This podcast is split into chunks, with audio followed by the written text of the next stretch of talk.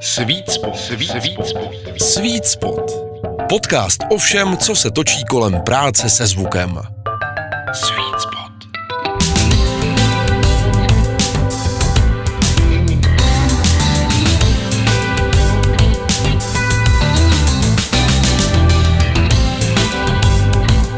Sweet Spot. Sweet Spot. To nejlepší místo pro poslech podcastu Disk Multimédia. Krásný den všem, posloucháte podcast Sweet Spot. Zdraví vás Petr Kopčil a dnes zamíříme za, a já trošku podezírám kolegu Vláďu Švandu, dalším baskytaristou. A protože ho budu podezírat znova, řeknu za dalším špičkovým baskytaristou. A tentokrát to nebude jenom ale muzikant a řekněme mm, producent nebo autor nebo člověk, který vzdělává i další kolegy z hudební branže pro hru a zápal na baskytaru, ale taky člověk, který prošel takovou spoustou kapel, že by bylo teda hm, hodně blbýho nevyspovídat v našem podcastu Sweet Spot. Richard Scheffler, já vás zdravím, dobrý den. Dobrý den Petře, já vás taky zdravím a zdravím i fanoušky a uh, momentálně všechny, kteří nás poslouchají. Protože rozhovor na stránkách disku, tedy v magazínu disku, vyšel před nějakým časem, tak spoustu věcí si náš čtenář lomeno posluchač může taky dohledat a vlastně spárovat, jestli to, co dneska budeme říkat, eh, sedí. Já věřím, že se dostaneme do takových zajímavých bodů, kdy tento rozhovor tímto můžeme vlastně daleko rozšířit. Protože tady byl jeden zajímavý bod, kterého jsem se chytil hned na začátku, tak zrovna tady bych chtěl začít že vaše dětství sice si zaslouží pozornosti, ale vy jste ho právě v tomto bodě na magazínu Disku přeskočil. Já bych tam s dovolením začal. No, klidně můžeme. Kdy přišel ten moment, kdy ta můza začala šeptat, Richarde, tady jsem. Jasně, rozumím, rozumím. Pojď se se mnou kamarádit. Ono je to no, velmi zvláštní, uh, protože vlastně já si pamatuju svých hudební začátky už jako opravdu malinký kluk, protože táta byl muzikant, takže vlastně té hudbě jsem měl přístup hnedka, jak to šlo, že jo. Začal jsem ve dvou a půl letech brnkat na piano, zhruba tak v tomhle věku. Pak se mi to znova vlastně zopakovalo u syna Richarda, který ve dvou a půl letech začal eh, hrát na, na židle přes, když jsem dal do ruky paličky, takže jsem to viděl jak přes kopírák. Ale já jsem začal opravdu v těch dvou a půl letech na klávesi na piano, No a vlastně potom, protože otcovi rodičů přátelé byli taky muzikanti, no hlavně no, Stejda Jiří Dobrý byl muzikant a byl to pedagog a vlastně spolu dohromady i učili eh, na škole, tak tenhle ten pán měl dětský orchestr. No a já jsem vlastně mohl díky tomu do toho dětského orchestru chodit, takže od 6 let jsem začal hrát na bicí. A jako dítě jsem absolvoval mraky, mraky, fest, ne festivalů, eh, těch, eh, eh, jak se karnevalů, dětských karnevalů, to byly dětský karnevaly a hráli jsme tam samozřejmě i lidové písničky dětský, ale pak už to šlo i do jakoby modernějších věcí. No a to byl takový začátek. Ta kapela se jmenovala Chojanka, ten dětský orchestr, podle působení ve Velkém Chvojně, nahoře nad Ústím nad Labem, 20 km vesnice Velké Chvojno. No a tam vlastně moje maminka učila. No a přes ní vlastně jsem se dostal k tomuhle tomu panu Jiřímu Dobrýmu a táta, který byl pianista, tak s ním hrál v jeho dospělý kapele. Takže já jsem potom v 15 letech chodil zaskakovat na bici a na baskytaru. Ta baskytara ta přišla ve 13 letech, protože Chojanka se rozpadla, pan, jako já jsem mu říkal Strejdo, protože to byla vlastně tak přátelská rodina, že naši naši měli s nima dohromady chalupu, koupili jsme chalupu, tam se mohli muzicírovat, já jsem vyrůstal vlastně hodně času v krásném lese nad Ústím nad Labem a tam jsme měli i takový mm, akce, kdy jsme hrávali pro děti a hrávali jsme si sami a Vánoce byly nádherný, protože jsme hráli koledy, takový mm, hezký vzpomínky na to mám. No a vlastně ta kapela se rozpadla pak, protože Strejda Jirka šel do ústecké školy dělat ředitele No a z těch 20 členů, z těch 20 členů kapely, kde se vystřídalo mnoho generací, tak jsme zůstali tři. Já, jeho syn a on. A on mi říká o prázdninách jarních, tady máš baskytaru, máš na to 14 dní, máme koncert, musíš se na to naučit hrát. to byl moment, kdy mě ta baskytara totálně chytla. To bylo neuvěřitelný, jako úplně to byl takový šok pro mě, že najednou jsem začal vyluzovat tóny na tyhle ten čtyřstrunný nástroj. A tak mě to chytilo, že vlastně ve 13 letech jsem začal hodně, hodně cvičit. Už v té době jsem třeba hrál 3-4 hodiny denně. No a vzory, že jo, jsem měl naše český basisty, hlavně Milan Broum, to byl takový můj naprostý guru. No a potom to šlo dál, že jo, ty basáci ve světě, eh, všechny ty slavní jména, které tady všichni známe, že jo, Šíhen, Patitucci, Pastorius, já nevím co všechno, Markus Miller, rád bych na někoho zapomněl, Marking hlavně, to byl jako pro, pro mě hodně, hodně silný moment, hodně, hodně mě ovlivnil jako spoustu lidí na světě, takže tam už se to potom odvíjelo ještě do těch světových produkcí, ale Milan Brum byl vyloženě u toho mého začátku. A já když jsem ho viděl hrát vlastně s Olympikem na nějakém koncertě v Ústí, když přijeli, tak já jsem si říkal, já chci prostě hrát, to, to nemůže dopadnout jinak. Takže to, celý ten vývoj hudební jako byl tou muzikou, to dětství bylo tou muzikou protřelý a já jsem to vlastně až zpětně si uvědomuji, jak to byl pro mě důležitý čas, kdy jsem mohl strávit mraky času s tím nástrojem. No maminka, ta s tím trošku zápasila, protože to byla kantorka, že jo, takže já samozřejmě taška do kouta, hned tak jsem šel ze školy. A baskytara pak mi zamykala do skříně, já jsem mi vypáčil, že jo, a takovýhle věci se děly. No a to byla fakt jízda. A pak eh, táta, ten jako muzikant, ten mě v tomhle tom podporoval, tak jsme spolu hráli, on hrál na piano, já jsem hrál baskytaru. Bylo to hezký období v tomhle tom. Sweet spot. To dětství, v, řeknu, v takovém obklopení nejenom muzikanty, ale řekl bych i těmi kantory, na vás muselo nechat silnou pozitivní stopu, protože jak v tom tak čtu, tak i v těch letech dalších, o kterým jste v tom bodě neměli ještě vůbec páru, co se bude vlastně odehrávat, ano.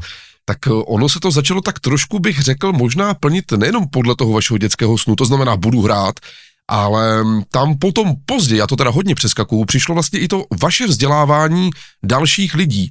Ale ještě ať se dostanu možná do těch let eh, dneska trošku minulých, tak eh, vy jste měl kontakt, a to mi do toho zapadá vlastně, i s dalším, řeknu, řádem, a to v rámci vojenské kapely vlastně, kde jste kde jste vlastně byl na vojně v Kroměříži a byla to vojenská kapela, tak já když si to dávám dohromady, tak u vás v rodině se muselo ale hodně propisovat eh, něco jako, řeknu, řád, něco, že to je systematické, nebo pletu se? Ne, ne, ne, určitě Petře, nepletete se. Maminka byla docela jako generál a pedant na tyhle ty věci, takže tam mě učila disciplíně, opravdu. A já samozřejmě taky se mi nechtělo. Já teď učím studenty disciplíně taky, jak to jenom jde, ale jako v dětských letech eh, jsem si rád zahrál fotbal, byl jsem jako každý jiný dítě. Jenom jsem nějak cítil, že to mám jistým způsobem nalajnovaný, že vím, co v životě chci, co od něj očekávám, na rozdíl třeba od jiných mých mrstevníků, kteří potom třeba tápali, hledali ty své talenty, hledali ty své možnosti a vlastně nevěděli, co by v životě dělali, tak já v tomhle jsem se měl, jako mi byla ta práce ušetřená, protože jsem věděl, že chci být muzikant.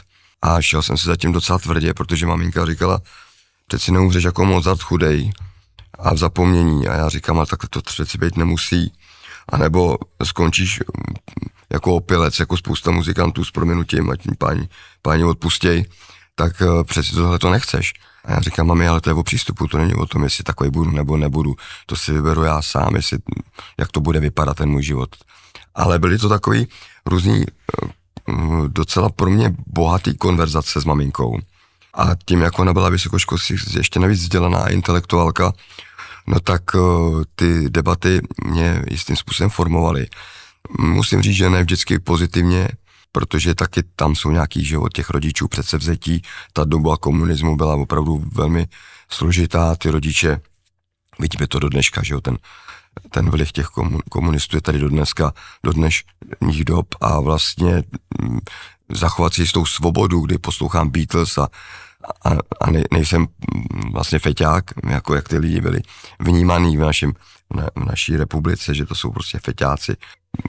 Tu, to svobodné vnímání si uchovat nebyla taková sranda. Nicméně povedlo se a maminka mi dala do vínku tu disciplínu, to je, to je pravda.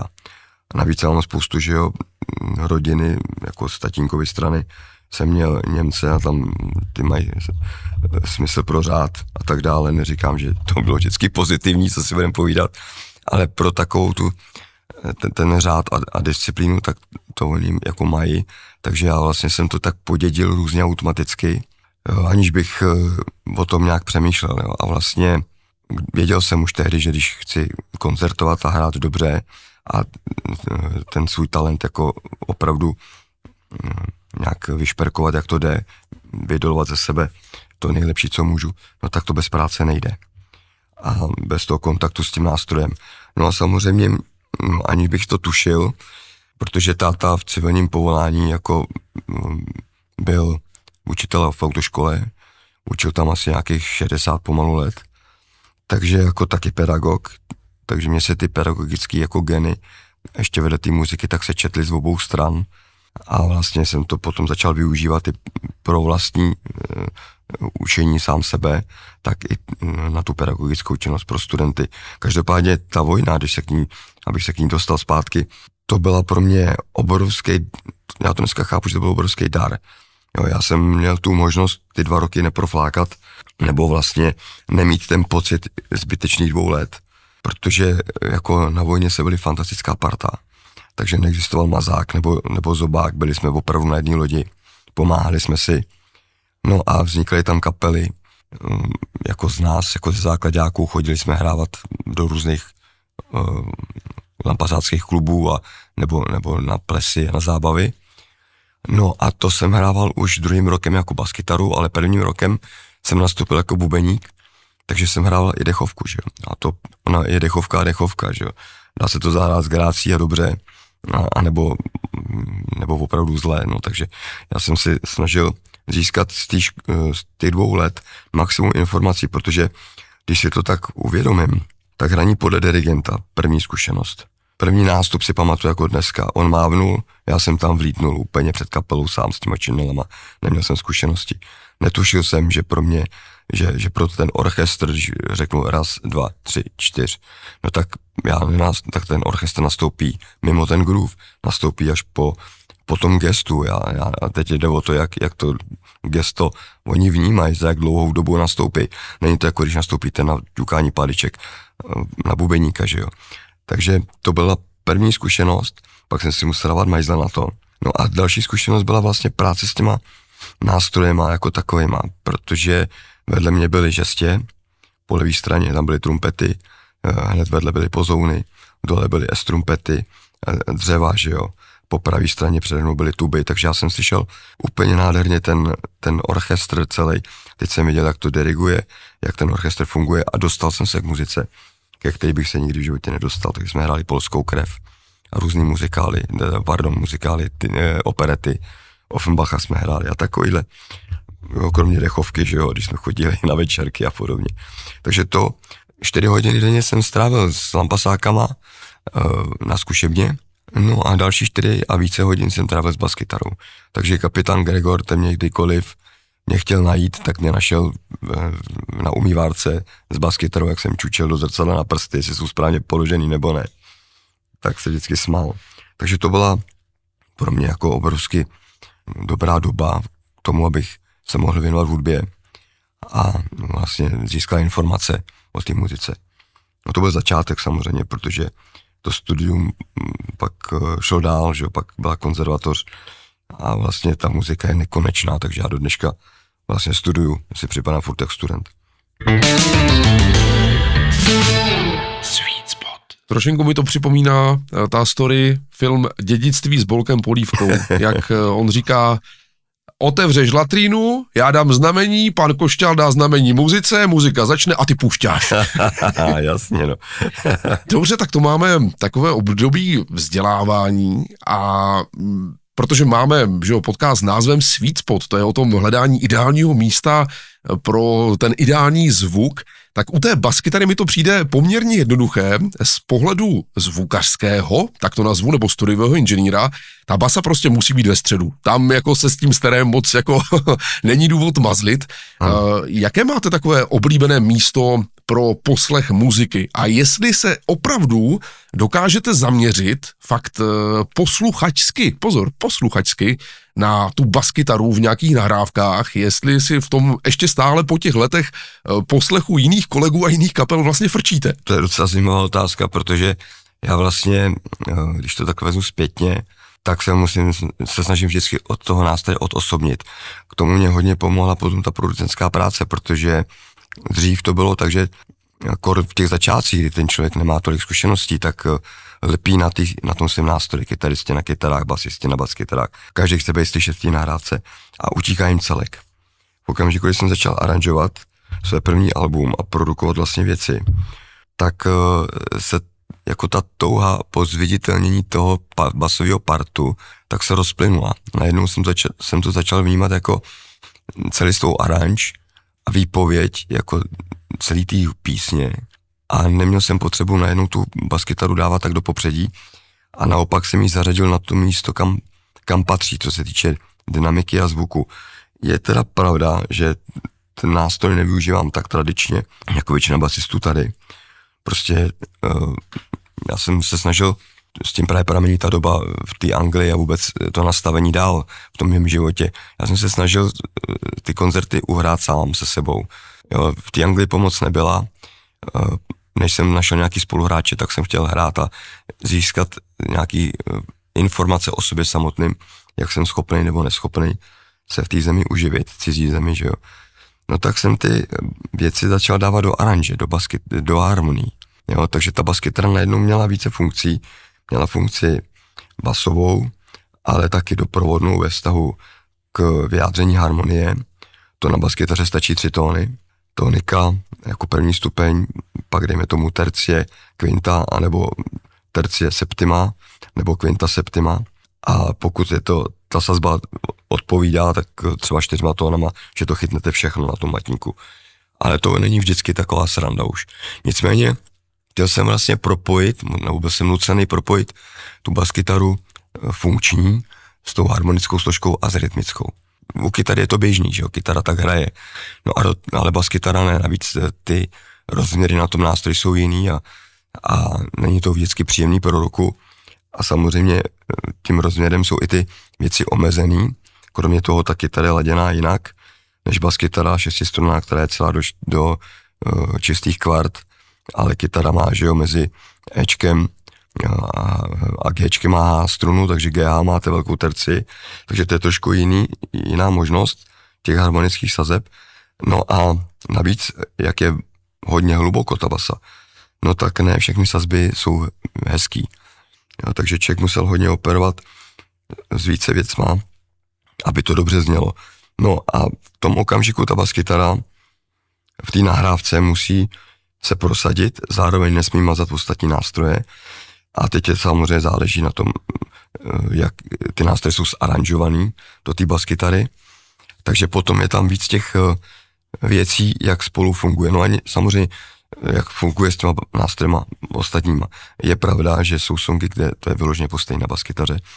A pak jsou skladby, který je, kde ta baskytara je více funkční, takže, takže víc plní tu funkci toho doprovodního nástroje. To je kus od kusu, jak se říká. Ale uh, musím vám, Petře, říct jednu věc. Vy jste říkal, že ta baskytara z pohledu uh, zvukařského je jednodušší. No, uh, já si dovolím nesouhlasit úplně, protože ona samozřejmě ve vztahu k panoramě je, je ve středu. Plus minus nějaký ty kousky do strany podle toho, jak si dělá člověk prostor vůči těm nástrojům ale co je důležité, je to vyčištění těch nástrojů tak, aby si ten prostor v té nahrávce udělali, ale e, zvukaři live se hodně bojí tu baskytaru pustit ven, protože ta basová vlna je dlouhá. To znamená, že ne všude v sálech je ten nástroj slyšet stejně. Takže jsme hráli v Kruci Piskem, nebo i z výběru, když jsem hrál, tak, tak ten zvukař vidím, jak chodí potom od toho pultu na, na strany a vnímá v tom prostoru, jak ta baskytara hraje, nebo jak ta celá ta, ten zvuk kapely, jak funguje, protože ta vlna někde se odečte, někde se sečte s něčím jiným. Takže to je více věcí, které vlastně ukazují pak, jak bude v tom, eh, na tom koncertě, v tom sále znít. Studiová nahrávka je něco jiného, ale bicí jako kurz velký průměry a velký dupáky s baskytarou, to je pro zvukaře si myslím hodně eh, černá můra, jak se říká, a ne každý si s tím umí poradit, takže v našich zemích se hodně tradovalo, že baskytara byla potlačená a samozřejmě ve vyšších frekvencích se prosazují kytary, ostatní nástroje a zpěvy a bicí, aby tam byly, tak tam zůstanou, ale basa je dost často potlačená. A pak se řeší, jestli teda bude hrát, uh, jestli přirozeně hraje nad, nad, nad velkým bubnem, nad dupákem lidově řečeno, nebo pod ním, jo, a jak to teda vlastně pojmout tu celou nahrávku. Jo, takže to je taková alchymie, ale uh, poslechnete si zahraniční kapely a všechno je to na groove. Všechno to je basabicí jako hlavní gro toho, ty nahrávky, tam to prostě umějí a nebojí se to pustit ven. A ostatní vlastně doplňuje tu kapelu tak, aby to bylo, když je koncert Stinga. Tak mně se líbilo, že člověk si pomalu mohl povídat um, a přitom tam slyšel všechno v té nahrávce. Přitom to byl obrovský, že jo, sál. Teda většinou to je, jsou ty haly, že jo, to byl, nějaká hala to byla tady v Holešovicích. A člověk vstal u zvukaře, mohl si povídat, což svědčilo o tom, že to nepouštěl Bůh jak nahlas.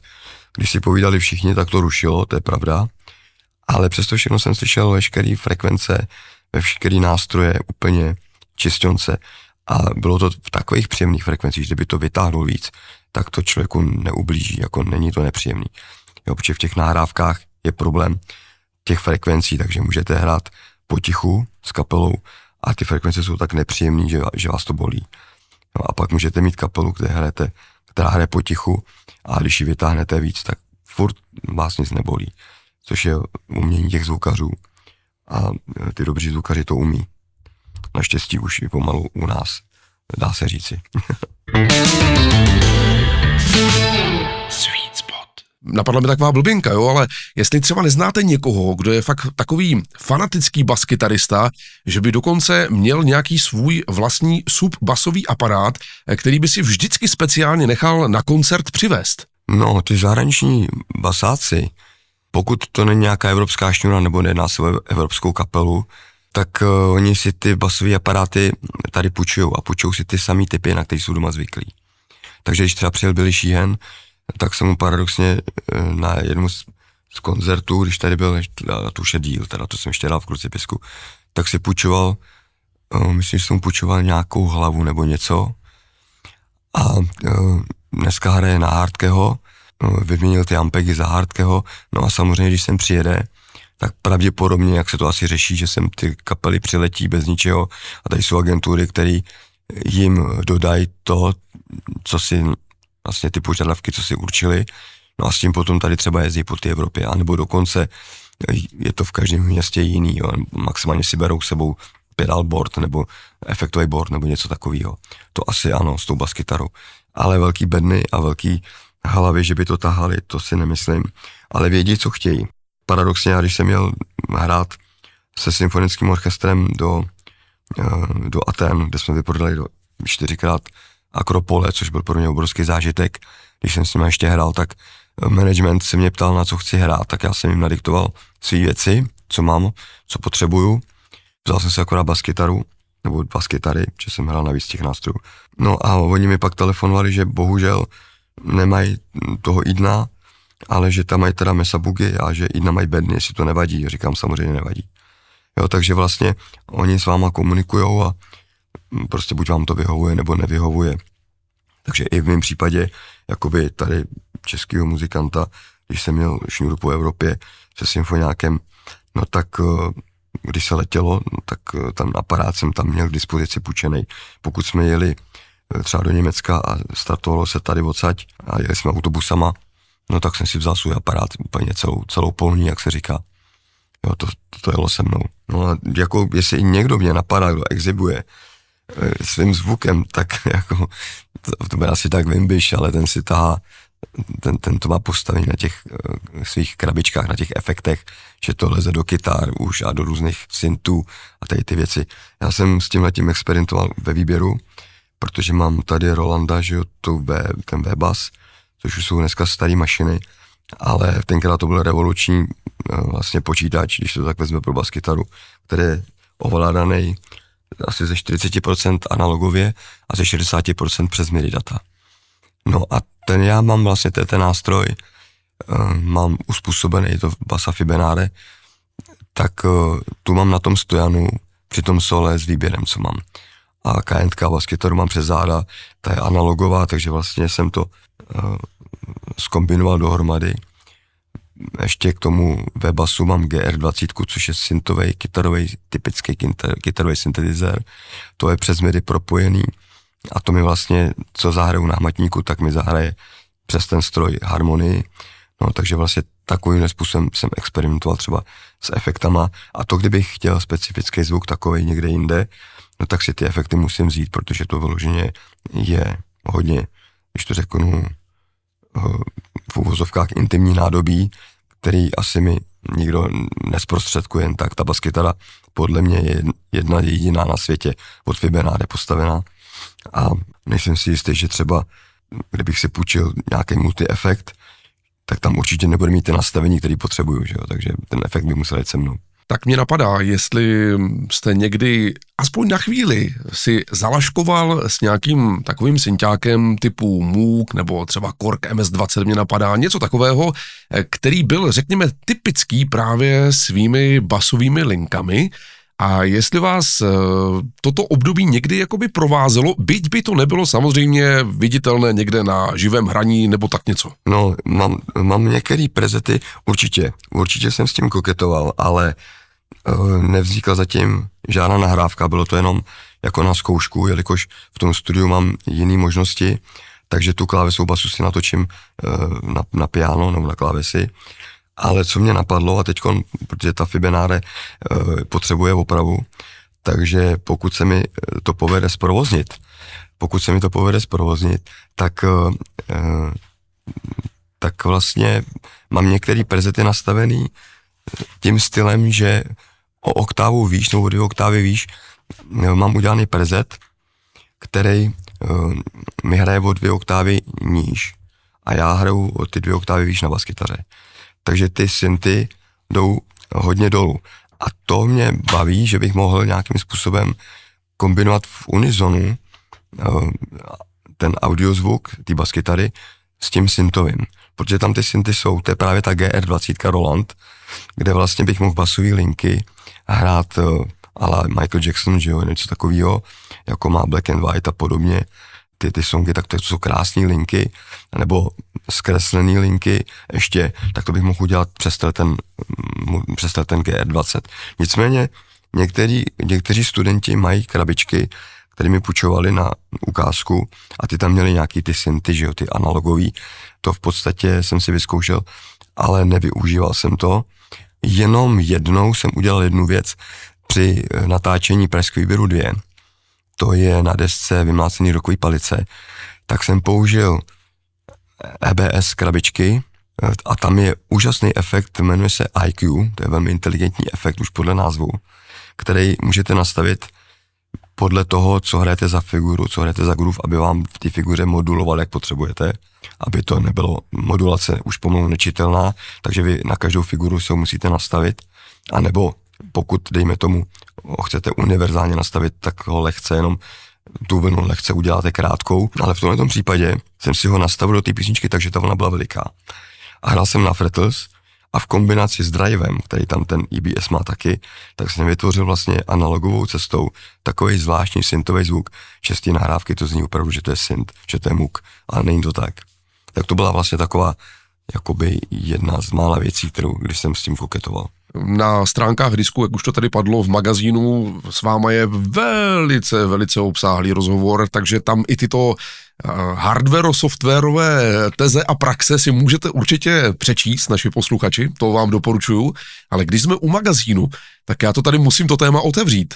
Vy máte velkou spojitost a myslím, že to bude pro vás srdcovka i po letech eh, s legendárním, dnes už nevycházejícím časopisem Muzikus. No to mám a to se musím, musím teda říct, že na dvou rovinách, protože majitel muzikusu, tehdejší šéf-redaktor Daniel Anděl byl klávesák v Naturálu, nebo nebyl, je, kapela Natural funguje pořád dál, tak je v Naturálu. A v podstatě já jsem v té kapele začínal. Pro muziku jsem potom asi 10 nebo 15 let psal recenze a články.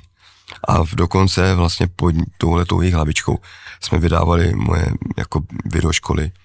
První, že jo, slepfanky v knižní podobě eh, s, s audiokazetou a potom posléze druhá škola, která byla už první videokazetou na VHSC, pak se to před, předělalo na, na DVDčko, tak to byla Slepfanky 2. No a teď vlastně poslední vyšly basketové techniky. Jedna, dvě. Scénáře jsou ještě na další škole, k tomu jsme se už nedostali.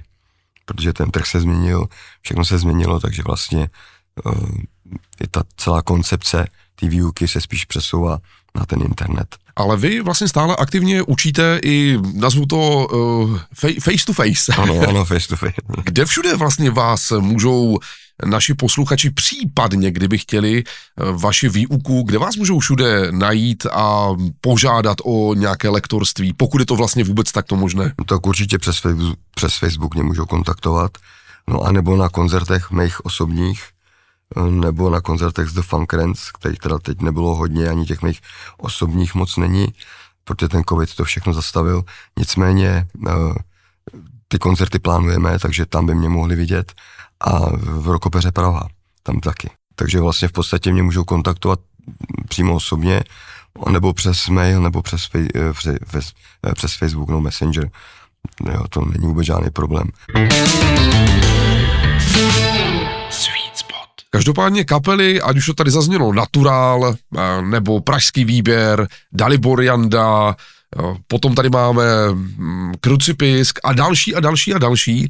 Kde jste si když se podíváte v čase zpátky, opravdu ale výborně na tu basu zahrál, že máte takovou vzpomínku třeba na nějaký konkrétní koncert nebo konkrétní skladbu, kde byste řekl, tak pokud byste chtěli slyšet nějaký můj životní best of, mm-hmm. tak to hledejte přímo tady. No, tam je víc těch věcí, protože uh, hodně, hodně virtuozity bylo ve výběru. Pražský výběr 2 díky tomu Glenovi ještě navíc který je virtuózním hráčem, že jo, světového formátu, tak eh, pro mě to byla obrovská výzva hrát s ním Unizona. Takže na tom koncertě vlastně zazněli asi ve čtyřech, třech, čtyřech písničkách Unizona s ním, přičemž některý byli fakt jako v uvozovkách pekelný. A já jsem zkoušel je zahrát různýma technikama, no šlo to tapingama, maxim, maximálně tapingama, tapingem ve dvou rukách, jo, pravá, kombinace pravá, levá ruka. Jinak se to nedalo uhrát, ty místa. Takže to byl takový moment, kdy pro mě ty koncerty s výběrem byly velmi o zodpovědnosti, abych to opravdu dal. Navíc tenkrát v té době jsem začal koketovat ještě s dalšími technikami, to znamená, že jsem klasický slap měnil nebo obohacoval o, o, double, o double slap, což vlastně přinesl Viktor Wooten. A co se týče prstové techniky, tak z dvouprstový techniky jsem přecházel na tříprstou, což je zase věc Billyho Sheehana. Tyhle ty kluci mě motivovali hodně, protože mě už eh, jsem cítil takovou zvláštní stagnaci, tak jsem se chtěl posunout dál, tak jsem to vzal jako výzvu, no a ty koncerty, když jsem ty techniky měnil, tak se nedali hrát tou starou a cvičit novou. Prostě jsem musel skočit do vody a plavat těma, s těma novejma. Takže to fakt bylo jako docela výzva. No a tam si myslím, že třeba jsou vrcholné party v téhle kapele, co se týče autorské hudby, sice ne moje, ale eh, dejme tomu Michala Kocába, ale ta kapela to fyzicky samozřejmě nějak dotvářela na tom koncertě live, takže si troufám tvrdit, že tam ty naše party z každého nástroju jsou naše opravdu autorský, který ten live dotvářeli do podoby, jakýho posluchači znají. Tak to, to si myslím, že je jeden z vrcholů. Druhý z vrcholů potom už jsou moje koncerty, které byly už na mý jméno psaný, přičemž jeden proběh v Kytarách CZ na festivalu 2018. Tam jsem to vlastně nastartoval, tu činnost zpátky protože já jsem koketoval vždycky po té solové kariéře, pokukoval, ale uh, nebyly nikdy tak podmínky nastavené, abych to mohl dotáhnout do konce, takže jsem vždycky pak vzal někde nějakou další činnost nebo další angažma a tu vlastní činnost jsem zastavil. Ale tentokrát to bylo tak, že, eh, že jsme udělali ten koncert v, eh, na tom festivalu 2018. No tam jsem hrál samozřejmě covery, tenkrát ještě, Hrál jsem tam Level 42, hrál jsem tam předělané věci uh, z mý desky Between Us, které byly třeba jednou Sunshine předělaná úplně harmonie, předělané věci do více fusionových záležitostí. No a potom v Holešovicích na podzim na to jsem udělal koncert pod Stamarko Kingovi Level 42, tak jsme ten koncert z Rock Palastu z roku 2000, ta, z roku 1983, co oni hráli, tak jsme to nastudovali vlastně do největších podrobností a zahráli si to. Ten koncert mám tady na zpracování. A další koncert byl vlastně 2019 v Ústí nad Labem s Richardem, co jsme měli, tak z toho funguje jeden zatím, jedno zatím video, Running in the Family, no a celý ten koncert je připravený už, je smíchaný, tak je připravený na, na vytvoření videí. Tam jsem měl i hosty, no a vlastně to jsou, to jsou věci, kam můžou sáhnout. No a samozřejmě během covidu jsem tady doma vytvářel muziku já nevím, že jsem si zahrál Light Tears, zahrál jsem si uh, Petra Gabriela, jo, že jsem vlastně si udělal takové nahrávky, abych nezlenivěl, protože se nekoncertovalo, takže na, těch, na tom mým YouTube kanálu by posluchači našli spoustu, spoustu věcí, z kterých by mohli čerpat. A aby jsme se podívali trošinku do zářivé budoucnosti, minimálně pro léto 2023. Máte svůj kalendář akcí, na co se teď hudebně těšíte, kde si zase rád a dobře zahrajete? Určitě v Rokopeře Praha budou koncerty. Ty rock opery, které tam jsou, tak, eh, tak se mi líbí, baví mě hrát. Eh, opravdu jsou to krásné party. Některé jsou i technicky náročný pro tu tříprstou techniku, protože to, co hrajou ty kluci v těch kytarách, tím trsátkem, tak já to musím uhrát v prstech. Trsátku si samozřejmě můžu vzít, ale mě to těma prstama baví víc, takže tam, tam si užiju.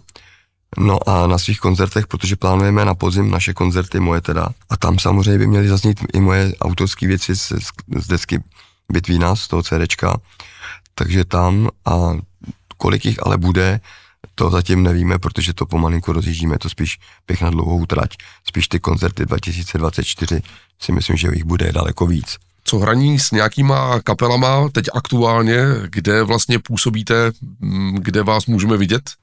Teď jsem odehrál většinou to je hostování. No, to vlastně kromě té rokopery nemám žádný angažmá stálý. Mně to stačí, protože v podstatě jsem se rozhodl, že potřebuju dodělat věci tady u sebe ve studiu. Já mám tady asi 80 potenciálních songů na zpracování. Některý jsou víc, některý míň. A vlastně v době, kdy jsem učil na Mezinárodní konzervatoři Praha 4 roky, tak uh, jsem se té škole tolik věnoval té pedagogické činnosti, že, že jsem neudělal vůbec nic. Takže jsem vlastně se vrátil zpátky ke své práci, tudíž beru eh, jako hostování maximálně jednorázový hostování. Ať už to bylo s Vaškem Nojdem, nebo občas jdu si zahrát s klukama uh, tři, uh, muzikály na ruby, což jsou vlastně kluci z třech mušketýrů, uh, co mají muzikál, že jo, tak tam se hrajou muzikálové melodie trošku jinak a je to takový průřez vším možným. Je to odběhnutí do totálního mainstreamu. Tam vlastně odehraju, zahraju si sem s fajn klukama, vrátím se zpátky zase ke své práci, protože tady mám hodně toho na produkování, jak pro sebe, pro svý koncerty, tak pro The Funk Rants, což je vlastně projekt, který mám se svou přítelkyní. Ten taky někde už můžete vidět, protože The Funk Rants YouTube kanál existuje, takže ten si můžete najít a tam jsou věci, uh, sami zatím covery, nicméně je tady pro Inušku tady mám asi, já nevím, 40 songů, který by mohla, který čekají na zpracování, který jsem jí dal. Takže toho je opravdu hodně a já vím, že když budu koncertovat a hrát s jinýma kapelama, tak se k tomu životě nedostanu.